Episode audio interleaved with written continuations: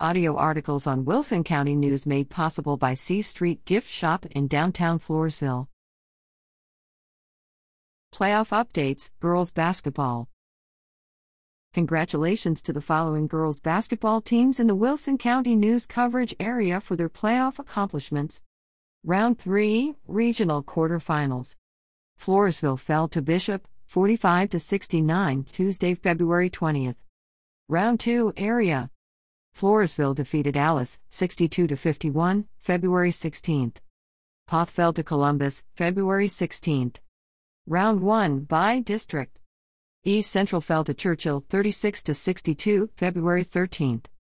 Falls City fell to Johnson City 35 to 43 February 13th. Floresville defeated Ingleside 65 to 56 February 12th.